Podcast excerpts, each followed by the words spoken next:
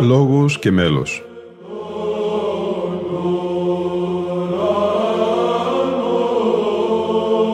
Προσεγγίσεις στη μυσταγωγία της ψαλτικής τέχνης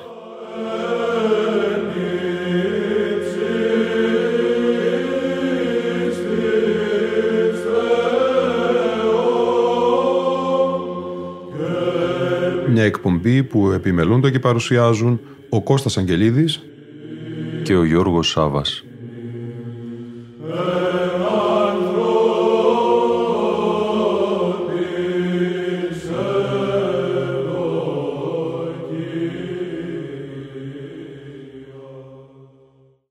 Στο πολύπτυχο αφιερωμά η εκπομπή «Λόγος και μέλος» ασχολείται με μια φωτεινή μορφή του 16ου αιώνα, μία από τις σημαντικότερες προσωπικότητες μετά την πτώση της Βυζαντινής Αυτοκρατορίας είναι ο Όσιος Μάξιμος ο Πατοπεδινός, ο γνωστός στη Ρωσία ως Μάξιμος ο Γρεκός. Έκτη εκπομπή σήμερα και μας συνοδεύουν αποσπάσματα από ομιλίες σχετικά με τον Όσιο, καθώς και η μετάδοση σε συνέχεια της Αγρυπνίας του 2018 στην Ιερά Μεγίστη Μονή του Βατοπεδίου για την επέτειο των 500 χρόνων από τις μεταβάσεως του Αγίου Μαξίμου του Βατοπεδινού στη Ρωσία και είναι συνεόρτιος η ακολουθία του Οσίου με εκείνην της Παναγίας της Παραμυθίας κατά την 21η Ιανουαρίου. Ο Όσιος Μάξιμος γεννήθηκε στην Άρτα το 1470, αλλά η καταγωγή του ήταν από τον Μοριά και το κοσμικό του όνομα ήταν Μιχαήλ Τριβόλης. Μαθήτευσε κοντά στον Ιωάννη Μόσχο και ολοκλήρωσε τις σπουδές του στην Ιταλία. Επίσης μαθήτευσε στην Ελληνική Σχολή της Βενετίας και κατόπιν σπούδασε στα πανεπιστήμια της Πάδοβας, της Φλωρεντίας και του Μιλάνου, έχοντας επιφανείς Έλληνες δασκάλους, όπως ο Ιαννός Λάσκαρης, ο Λαόνικος Χαλκοκονδύλης και άλλοι. Κατά το 1505-1506 πήγε στο Άγιον Όρος, όπου εκάρει μοναχός με το όνομα Μάξιμος. Αργότερα ο Όσιος, μετά από παράκληση του τσάρου της Ρωσίας Βασιλείου Ιβάνοβιτς το 1516, πήγε στη Ρωσία προκειμένου να μεταφράσει διάφορα λειτουργικά και θεολογικά βιβλία στη Σλαβωνική. Εκεί όμως συκοφαντήθηκε άγρια από τον ισχυρό ηγούμενο της Μονής Βολοκαλάμσκ Δανιήλ και έτσι ο Μάξιμος ταλαιπωρήθηκε επί σειρά ετών με εξορίες, στέρηση θείας κοινωνίας, φυλακίσεις, σιδηροδέσμιος και άλλα βάσανα. Τελικά το 1551 μεταφέρθηκε στη λάβρα του Αγίου Σεργίου, όπου ο ηγούμενος τον περιέβαλε με πολύ αγάπη, εκτιμώντας το πνευματικό του έργο. Εκεί άφησε και την τελευταία του πνοή στις 21 Ιανουαρίου του 1556, αφού συνέγραψε πολλά απολογητικά και ερμηνευτικά έργα. Αγιοκατατάχθηκε στις 31 Μαΐου του 1988. Ο καθηγούμενος της Ιεράς Μεγής της Μονής Βατοπεδίου, γέροντας Εφρέμ, μιλάει στον Ιερό Ναό του Αγίου Μαξίμου του Γρεκού στην Άρτα. Στην ομιλία του αναφέρθηκε στη ζωή του Αγίου Μαξίμου του Γρεκού, ιδιαίτερος στη σκληρή δοκιμασία την οποία υπέμεινε καρτερικός ως γνήσιος μοναχός. Παίρνοντας αφορμή από τη ζωή του Αγίου και από σύγχρονες πνευματικές μορφές του Αγίου Όρους, αναφέρθηκε στα χαρακτηριστικά γνωρίσματα του μοναχού και στη μεγάλη προσφορά του μοναχισμού στον κόσμο. Ακούμε το πρώτο μέρος. Αγαπητοί πατέρες και αδελφοί, αισθάνομαι ιδιαίτερη χαρά που είμαι εδώ στην Άρτα, αλλά έτσι αισθάνομαι λίγο διότι είναι προπέτεια παρόλο τον αρχαίρο να μιλώ εγώ τώρα.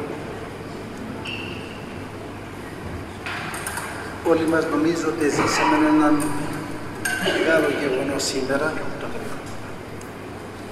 ο εγκαιρισμός της Εκκλησίας αυτής.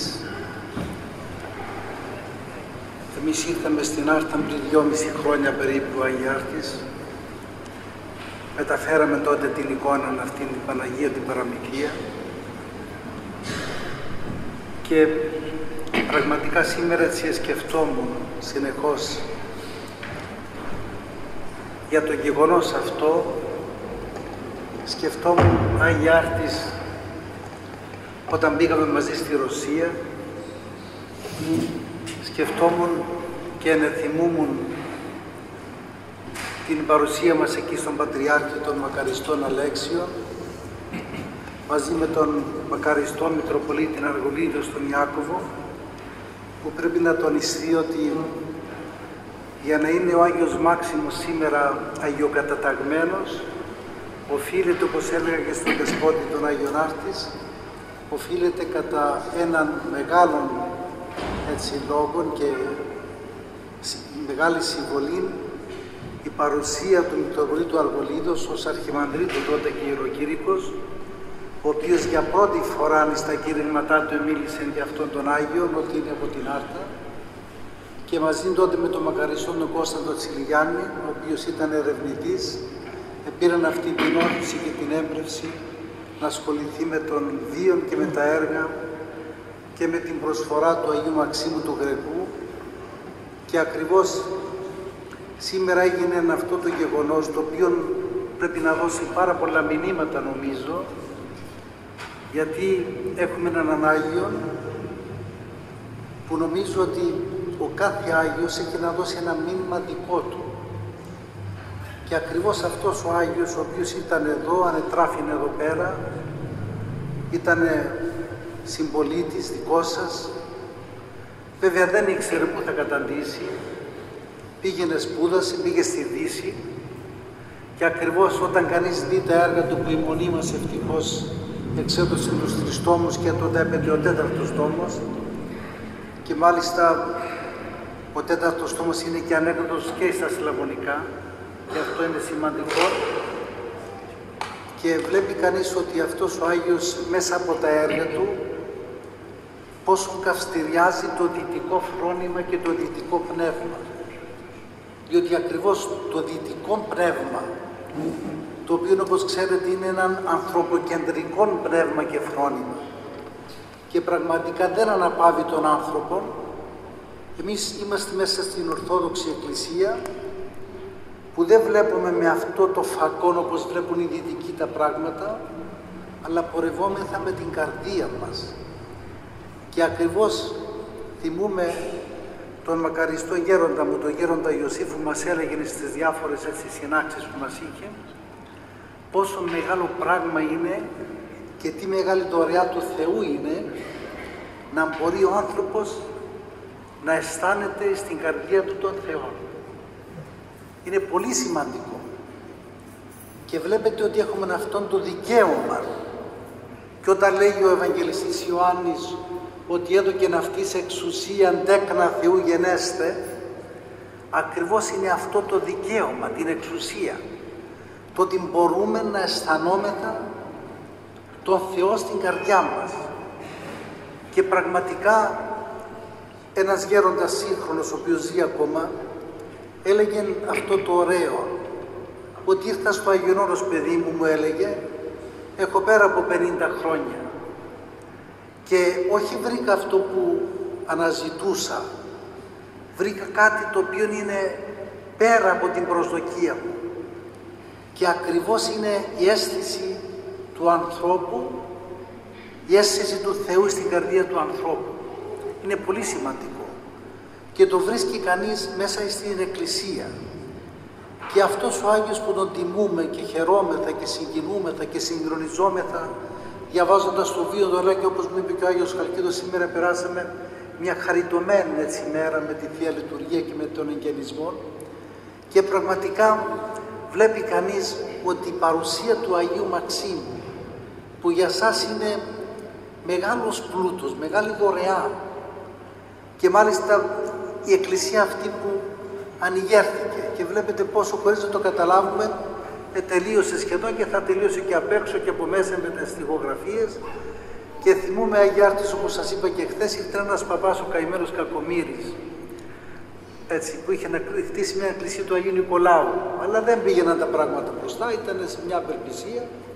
Ήρθε μας βρήκε εκεί στο Άγιο Όρος λέει δεν ούτε δωρητές έχουμε ούτε ενδιαφέρον έχουμε από την κοινότητα και πήγε στον Άγιο Παΐσιο, τότε ζούσε και του λέει ο Γέρον Παΐσιος, του λέει παπά μου μη στενοχωριέσαι.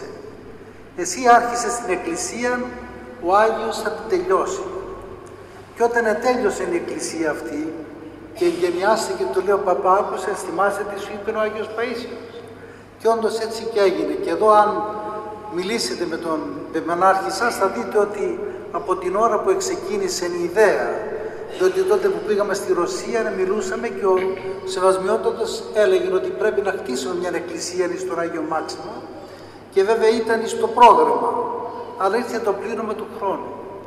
Και σήμερα με την ευλογία του Θεού και τις πρεσβείες αυτού του μεγάλου Αγίου Τομολογητού την εγκαινιάσαμε και θα είναι ένας χώρος που κάποιος μου είπε ξέρεις εδώ θα στεφανωνόμαστε, εδώ θα πεθάνουμε, εδώ θα γίνει και η βία μας κλπ.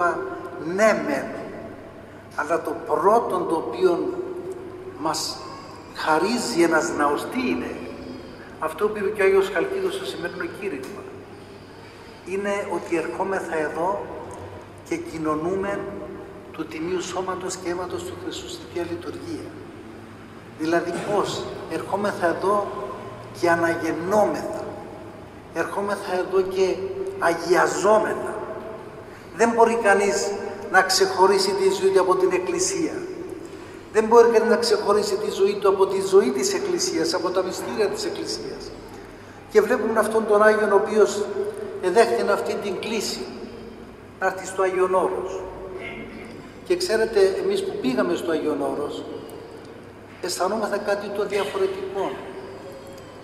Ένας μοναχός φεύγει και ενώ έχει σχέση με την οικογένειά του, έρχονται διάφοροι γονείς εκεί και που έρχονται τα παιδιά τους που είναι δόκιμοι ας πούμε και μου λένε ξέρεις έχω τύψεις μήπως ο γιος μου για να έρθει εδώ δεν αισθανόταν καλά στο σπίτι, δεν τον ανέπαυσα, δεν, τον, δεν του έδωσα αυτά που έπρεπε να του δώσω και αυτό και φεύγει. Είναι λάθος, δεν είναι έτσι. Αυτός που φεύγει και πάει στο μοναστήρι, δεν φεύγει γιατί είναι δυσαρεστημένος με τους γονείς του. Και ο Άγιος ήταν εδώ αρχοντόπεδο, δεν του λείπε τίποτε. Και όμως έφυγε, ήρθε στο Άγιον Όρος. Και ακριβώς αυτό που λέει ο Ευαγγελιστής Ιωάννης πάλι, ουδείς δύναται ελκύν προς με, εάν μη ο πατήρ μου ο πέψας με ελκύσει αυτόν. Είναι μεγάλο πράγμα να ελκυθείς από τη χάρη του Θεού. Είναι μεγάλο πράγμα, πολλές φορές έρχονται εκεί τα παιδιά έτσι με πόθο και λέει αισθάνομαι φωτιά. Αισθάνομαι φωτιά μέσα μου να έρθω στο Άγιον Όρος. Και όντως υπάρχει μια φωτιά που είναι ανεξήγητη, που είναι ανερμήνευτη, που είναι ανεξερεύνητη.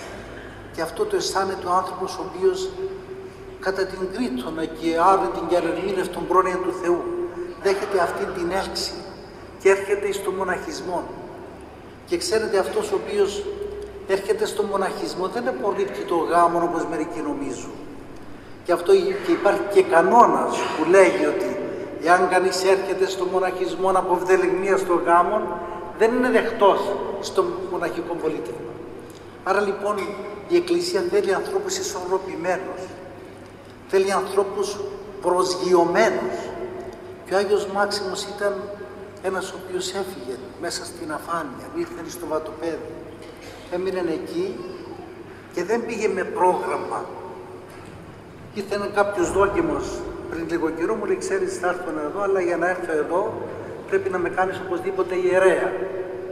Του λέω παιδί μου, εδώ δεν κάνουμε τέτοια πράγματα, τέτοιες συμφωνίες δεν κάνουμε. Μοναχισμός με όρους δεν υπάρχει. Θα έρθεις εδώ να υποταχθείς και αν αποφασίσει η μονή να σε κάνει, τότε θα δεχθείς. Αν δεν αποφασίσει να σε κάνει, θα μείνεις όπως είσαι. Και ο Άγιος Μάξιμος ήρθε εκεί, βλέπετε, δεν έγινε ούτε ιερέας. Ήρθε εκεί. Και από ό,τι φαίνεται ο Άγιος Μάξιμος, παρόλο που ήταν ιδιόρυθμο το μοναστήρι τότε, υπήρχε μεν ηγούμενος, αλλά ηγούμενος ήρθε σαν πρόεδρος της σύναξης των διοικούντων, των προϊσταμένων, όπως με το πολίτευμα της Μονής Κύπρου σήμερα που υπάρχει. Υπάρχει ηγούμενος, αλλά το μοναστήρι είναι ιδιόρυθμο. Ήρθε εκεί γιατί νομίζετε, γιατί την περίοδο αυτή πέρασαν μεγάλοι πνευματικοί άντρες, και πνευματικές προσωπικότητες από τη Μονή, όπως ο Άγιος Νίφων, ο Αρχιεπίσκοπος Κωνσταντινούπολεως, με τη συνοδεία του, ήταν αυτό τον καιρό. Και αυτός ήρθε εκεί ακριβώς για να εντρυφήσει και να συναντήσει αυτούς τους ανθρώπους, τους θεοφόρους. Γιατί έλεγε ένας μεγάλος ησυχαστής, ο παππούς μας, ο γέροντας ο Ισήφου, ο Ισήφου ησυχαστής, ότι είναι μια μεγάλη χάρη να έρθει κανείς να γίνει μοναχός, να φύγει από τον κόσμο μια δευτέρα χάρη ανωτέρα της πρώτης είναι να βρει σωστόν γέροντα, να βρει πνευματικόν άνθρωπο διαλυθία και να το μάθει τα βάθη του πνεύματος. Στο υπόλοιπο της σημερινής εκπομπής μας, στον Όσιο Μάξιμο το Γρεκό, εξακολουθούμε την ακρόαση της Μεγάλης Εορτίου Αγρυπνίας που τελέστηκε το 2018 στην Ιερά Μεγίστη Μονή Βατοπεδίου, στη μνήμη του Οσίου μαζί με την εορτή της Παναγίας της Παραμυθίας. Σήμερα οι κανόνες από την πρώτη έως την έκτη οδή, αλλά και το συναξάρι.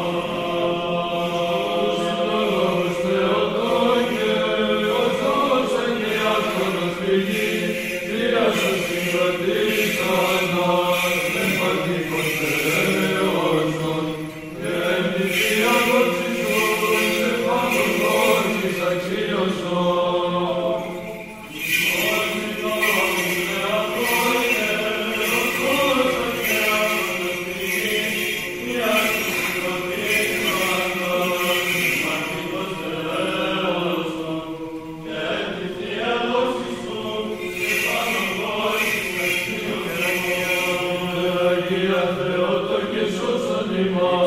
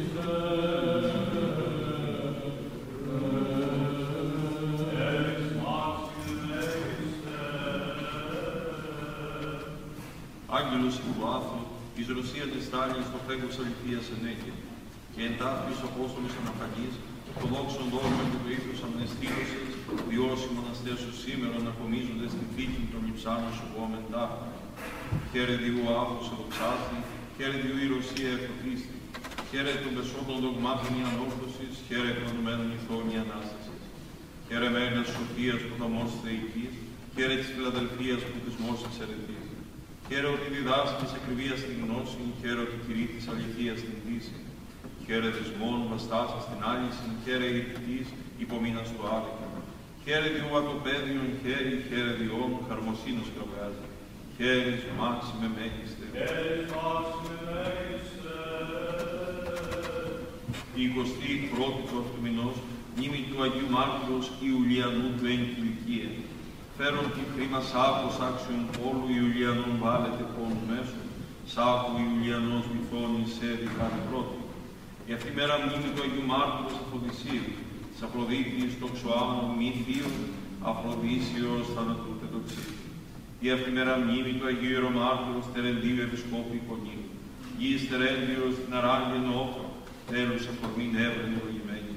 Μνήμη του Αγίου Μάρτυρου Ιουλιανού του Αιγυπτίου και των συναυτών, Αντωνίου Πρεσβυτέρου, Αναστασίου και Ελσίου και της Μητρός αυτού Βασιλίσης, είκοσι δεσμοφυλάκων και των επτά αδελφών πάντων για ψήφους τελειοθέτων. Ιουλιανού πάσαν μακράν οπρία, μάλλον γάρ εύκουν είχεν αυτόν εις πάθη. Πίνας των Αντώνιων ως παθηφόρος, άκρον τυχόν αδειχνή νικηφόρο. Τι των μελών πέποθε Αναστασίου, ε μου λέει, τράχυλος υποπής ξύχου. Δίδωση μητρή και έλσιος βασιλίση, καλά τροφία συνθανών αυτητσίου. Εύτορμος χάσας φορούντων μία, Χριστό φρονούντων εξήφους όφθη μέρα. Αιώνας χτυπούντες επτά του δήμου, λείπους είναι επτά σύγγονοι βίων ψήφου. Μνήμη της ουσίας μικρός ημών και βασιλίσης Άγιης της δια του Αγίου Σχήματος με το ονομαστής Αναστασίας Μοναχής, μητρός του Αγίου Σάβα, αρχιεπισκόπου Σερβίας, Αναστασία βασίλισσαν Γεραίου, βασίλισσαν Όδε και ενεδέμ Άννα. Μνήμη του Αγίου Μάρτυρος Λουαρσά, βασιλέως της Γεωργίας, τραγαλιστέτος εν τη φυλακή υπό των μουσουλμάνων Περσών, εν έτη φιλιοστό εξι αποσιωστό, εικοστό δευτέρο. Που δηλιάσου στραγγαλιάν θανάτου, έφη Λουαρσάν αθλών υπερχειρίου. Ο Άγιος Νεομάρτης Νικήτας ο Νησίριος, ο εγχείο μαρτυρήσας εν έτη φιλιοστό, επεκοσιωστό, εν εικοστό δευτέρο, ξύφη Ηθείς Νικήτα των σώμα και να ξύφη, τέχνικας εχθρού τα σπανογίας πάσης.